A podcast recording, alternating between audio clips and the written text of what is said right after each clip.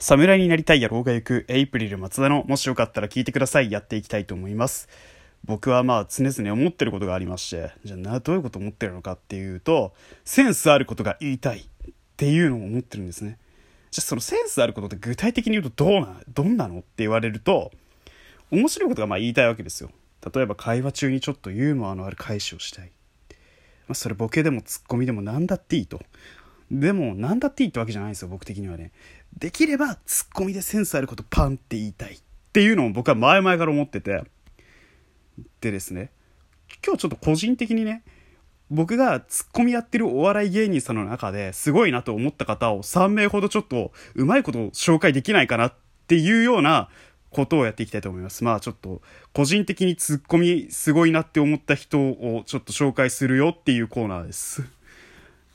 で、じゃあ誰がどうすごいのかっていうのを話していきたいと思います。あの、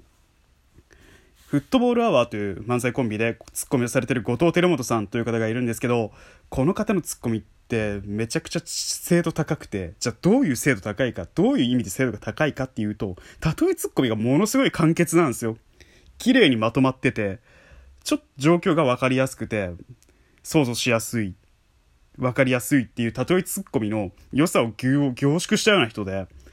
例えば、静まり返ってるとしましょう。場がちょっと静まり返ってますと。沈黙が続いていますと。そういう時にカニ食うてんのっていうツッコミだったりとか、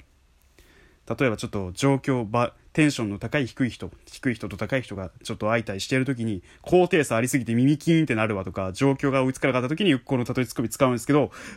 飛行機乗った時って耳キーンってなるじゃないですか。で、まあ、低いところから高いところにどんどん移っていくところの耳キーンってなるっていうような、その身近にある表現を身近にある体験をそのままちょっとドロップし、例えでドロップしてくるっていう天才的なツッコミができるっていうのがものすごくか憧れてて、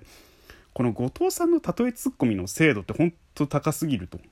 どれくらい高い？その精度の高さ、じゃあ僕がうまく例えられるかって言われたら、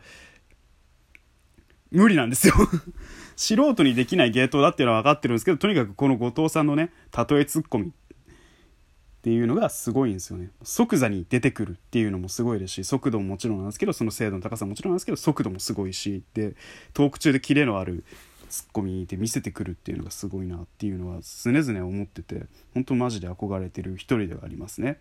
じゃ次誰を紹介するのかというと、バイキングというコンビでコントをされてるんですけど、でそのバイキングでツッコミされてる小峠英二さんという方がいるんですけどこの小峠さんのツッコミっていうのはもう張りとリアクションでできてて例えとかそんなんじゃなくて正直に思ったことをツッコミでズバッて言ってくる。ででもそれがちゃんと耳に残るしでしっかりとその声も張ってるっていうのがずるくて。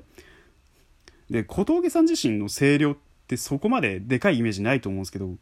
込む時の声量って小峠さんかなり多分こだわってらっしゃると思うんですよ。まあ、本人があんまりこれよそで言わないしちょっと自分もねあんま知らないデータの部分なんであんま言えないんですけど小峠さんのツッコミって本当に理想的だなと思うのがしっかりちゃんとリアクションを取って相返球するっていうツッコミができるしなおかつそこに張りがあるから面白く聞こえるし言い方も間の取り方も全てなんか小峠さんのリズムで決め打ちされてるっていう計算されてるしでネタ中のツッコミだと体を半回転左方向にひねる癖があるんですけどそこでしっかり自分のちゃんと決めのワードを持ってこれるっていう的体の使い方がうまいので芸術的だなと思う。思わず見とれてしまうし聞いてしまうツッコミっていうかその体ひねり左左にちょっと半分ぐらいひねる半回転加えることで目線がそっちに行くしツッコミのターンなんだなっていうのが体ですぐに分かるようにできてるっていうのもまたまたすごくて緻密なツッコミをされる方だなっていうのは思って緻密なツッコミを割としてるっていうきめ細かなツッコミをされてるんですね。でもめちゃくちゃすげえなって思ってます。もうリアクションとその体の使い方だったり間っていうところで僕は本当小峠さんのツッコミがすごいと思ってますね。でまあもう一人ちょっとさあともう一人紹介して終わろうと思いますって銀シャリという漫才コンビで、えー、ツッコミされてる橋本直さんって方がいるんですけどすごい正直なツッコミというかベーシックなツッコミもう教科書のようなお手本みたいなツッコミですねもう。関西弁のもうしゃべくり漫才のツッコミのベターなところだったりとかあと言葉の意味を謎かけみたいなのをツッコミの中で落とされたりとかものすごく構成ネタの構成に沿ったようなツッコミ以外のツッコミもちゃんとできるししっかりとその張りっていうところでもまたもすごいしその橋本さんのツッコミも例えが出てくるんですけどその後藤さんとは違ったちょっと例えの短さっていうんですか。